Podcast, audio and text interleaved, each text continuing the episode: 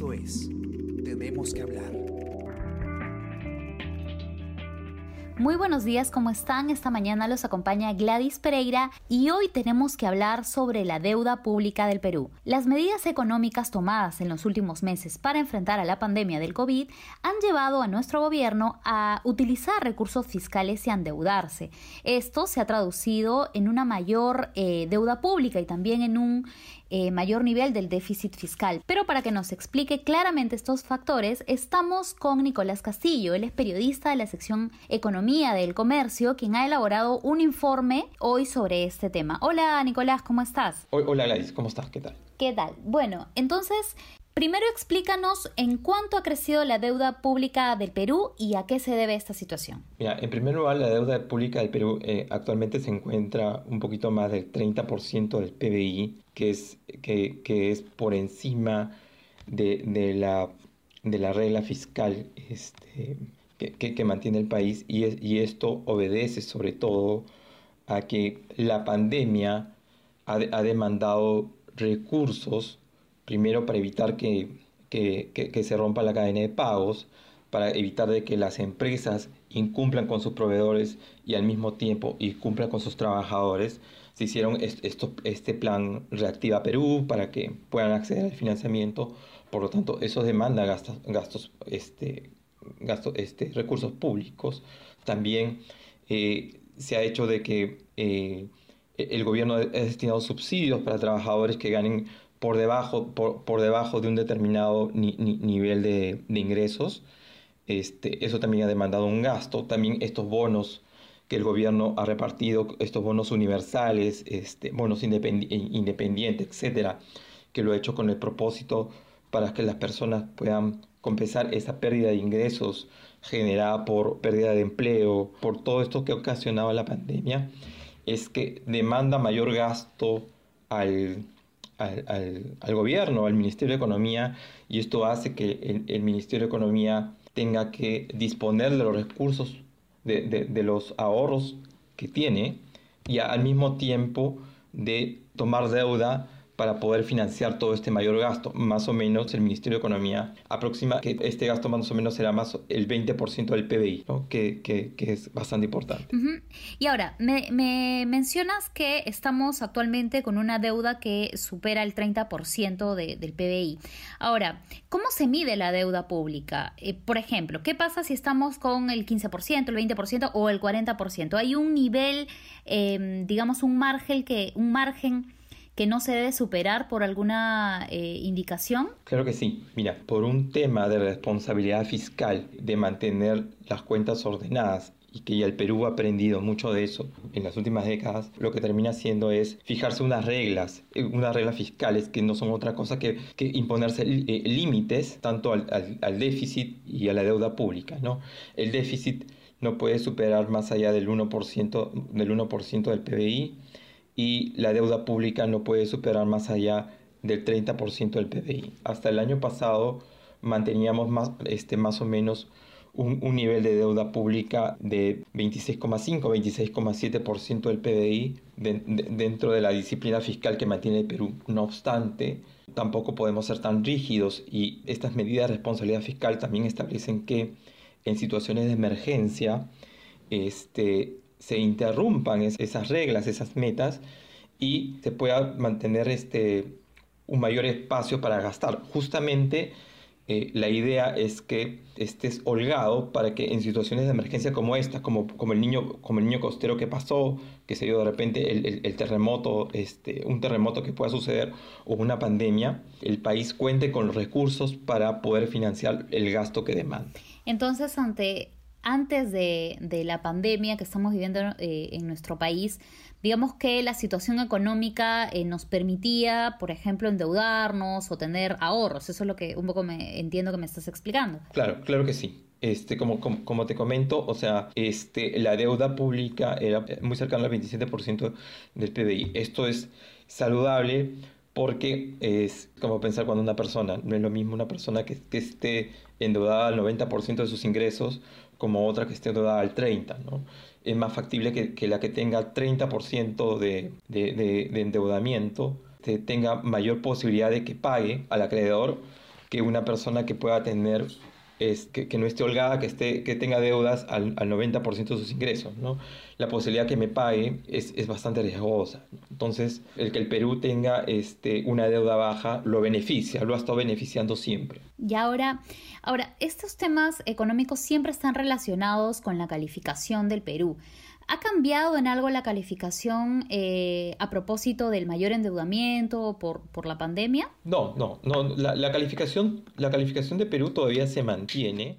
Eh, a ver, te digo, la, la, calificación del Perú que tenemos con la agencia Moody's es más o menos de, es de A3. También tenemos con la, con, con la agencia Standard Poor's de, de triple B más y con la agencia Fitch de triple B más. Este, la, la, calificación todavía se mantiene. Sí, este, sin embargo, es, se, se, debe tener cuidado con, con, niveles de deuda alta.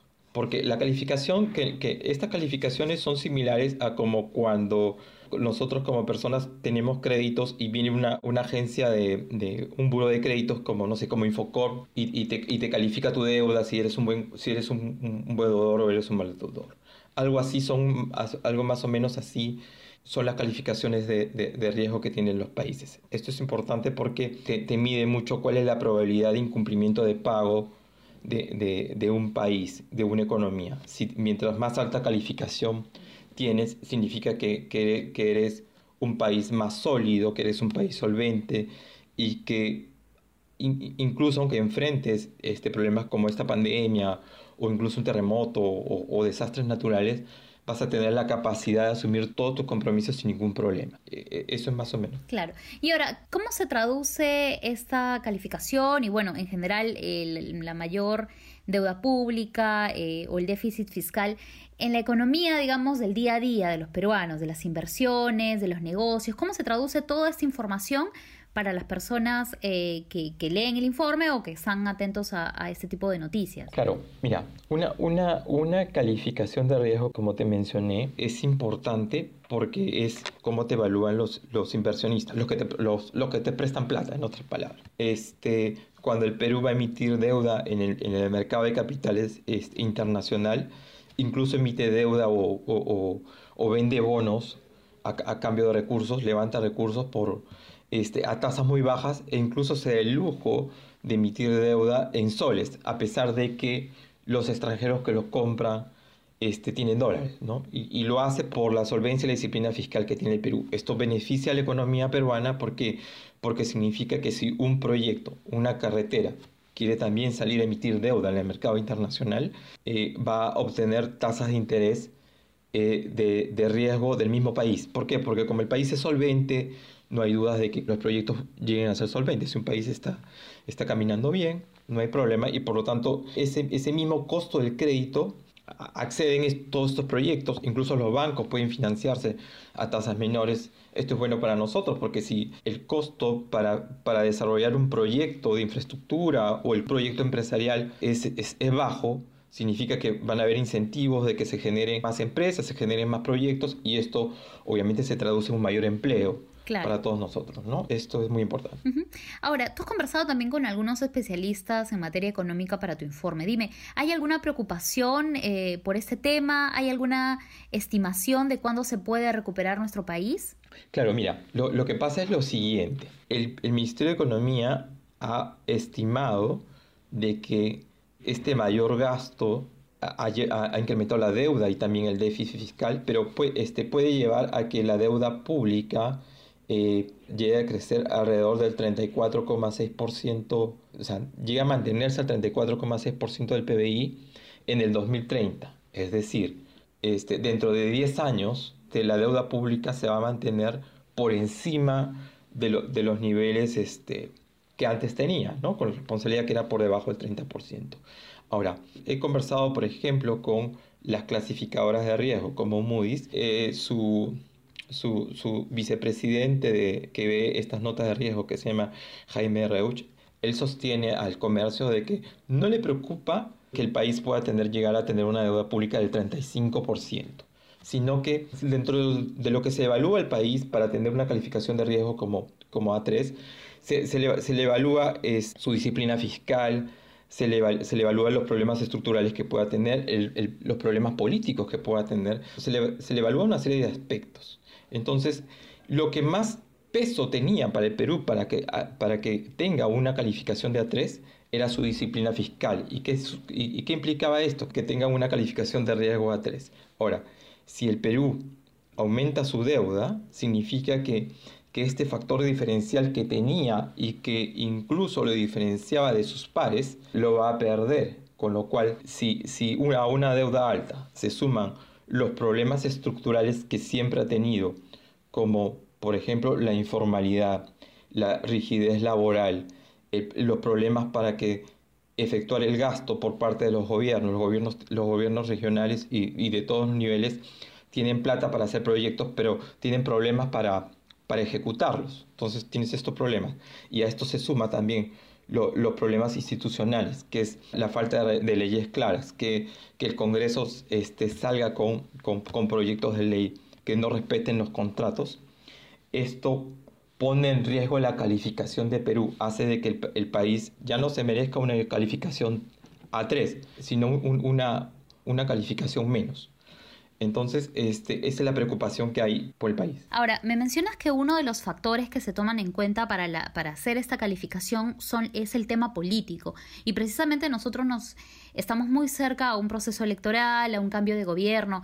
Dime, em, ahora, con los especialistas con los que has conversado, eh, ¿qué indican que debe hacer el próximo gobierno? Claro, mira, justamente el tema político, el, el cambio de autoridades, es un riesgo que muchos analistas consideran que es alto. ¿ya? El mismo MEF considera que las, próximas elecciones generales podrían hacer que sus previsiones no se cumplan, ¿no? Porque, o sea, si, si, no sé, si hubiera un candidato que, es, que, estaría en contra de las inversiones, podría ser de que, de que los inversionistas, por la redundancia, no inviertan. Entonces, esto podría, si, si, no hay una inversión, no hay trabajo. Y, y si no hay trabajo, todo esto provocaría que eh, eh, la proyección que se prevé de una recuperación del PBI para el, para el próximo año no se dé. Entonces, hay un riesgo para unos analistas muy alto. ¿ya? Para la agencia Moody's incluso señala de que eh, duda de que este gobierno ya pueda hacer una reforma. Para él, la solución para que el Perú no se le rebaje la calificación de riesgo es que eh, el nuevo gobierno plantee reformas que permitan acelerar el crecimiento. Lo, que, lo que dice Moody's es, a ver, para que tú puedas reducir la deuda es una cosa, reduciendo gasto o, aumentando ingresos. Aumentar ingresos sería a través de nuevos impuestos o podría ser a través de reduciendo evasión fiscal. La ministra de Economía ha dicho hoy día de que no está previsto un incremento de impuestos o la creación de nuevos impuestos. Así que por ahí está descartado. Y la evasión fiscal es un problema, es un problema que tiene el país que, que siempre ha querido resolver desde hace mucho tiempo, siempre ha estado en, la agenda, pero nunca se ha podido hacer nada. Entonces, por ahí está descartado. El duda, este, la, el Moody's duda de que se pueda reducir la deuda con, a través de, mayores ingresos. Lo que cree Moody's es que la única manera de aumentar los ingresos es que la economía crezca más. ¿Por qué? Porque si la economía crece más, al haber mayor producción, significa de que las empresas venden más, los, los trabajadores este, tienen, tienen mayores ingresos, eso que implica de, o sea, de un mayor pago de impuestos. Esto, esto redunda en mayores ingresos, que es lo que se busca, por lo tanto puedes pagar deuda y por lo tanto puedes reducir el déficit fiscal que existe. Claro, entonces... Si no lo hace, perdón que te interrumpa, esto implicaría de que sí corremos el riesgo de bajar nuestra, nuestra clasificación. Entonces, eh, lo que entiendo es que la tarea del próximo gobierno es precisamente robustecer esta economía, generar mayores ingresos, para eh, poder de alguna forma eh, controlar esta deuda que estamos adquiriendo precisamente por una pandemia em, que no solamente está golpeando a nuestro país, sino a nivel internacional. Claro, claro que sí. O sea, es la clave para que el, país no, no, se vea afectado en su clasificación y por lo tanto los costos eh, de endeudamiento para elaborar proyectos este, no, no crezcan, es que empiece a ejecutar reformas que es para corregir lo que, que siempre hemos hablado, ¿no? Falta de infraestructura, la infraestructura es necesaria porque eso, el que haga más carreteras significa que la gente se vuelve más productiva, porque significa que va a tardar menos tiempo a llegar a su trabajo. O sea, hay, hay todo, hay, hay, hay todo este, un círculo virtuoso de, de, implementar reformas para poder solucionar estos problemas estructurales que tiene el país. ¿no? Y esa es la, la agenda del próximo gobierno, porque si no lo hace, ya la pandemia nos ha pegado y junto a los problemas que ya teníamos, la, la, la, la situación no, no, se vuelve tan favorable. Tenemos que ya dejar de postergar las reformas, dejar de conflictos entre ejecutivo y legislativo y dedicarse ya a trabajar porque eh, no, hay, no hay forma de que es, implementando leyes populistas podamos tener una, una, mejor calificación. Y eso redunda, eso es tal cual. El, el Perú ya ha pasado por esta etapa en, hace muchos años y, y, y, ya hemos sido golpeados por esta situación. ¿no? Claro. Listo, Nicolás, muchas gracias por esta explicación que es bastante clara. De todas formas, las personas que quieran leer el informe completo está en nuestra edición impresa de hoy, también en el comercio.p. Por supuesto, también estamos en las redes sociales de Facebook, Twitter e Instagram. Y no se olviden que el podcast Tenemos que hablar, todas sus ediciones y otros podcasts que tiene el comercio están disponibles en Spotify, en Spreaker, en Apple Podcast y también en SoundCloud. Muchas gracias, Nicolás, y espero que pronto nos podamos encontrar eh, en este espacio también para conocer nuevas, eh, nuevas medidas a nivel económico que es muy importante que todos tengamos en cuenta. Muchas gracias. Gracias a ti. Hasta luego. Ok, ya nos vemos pronto. Chao. Esto fue Tenemos que hablar. Esto fue El Comercio Podcast.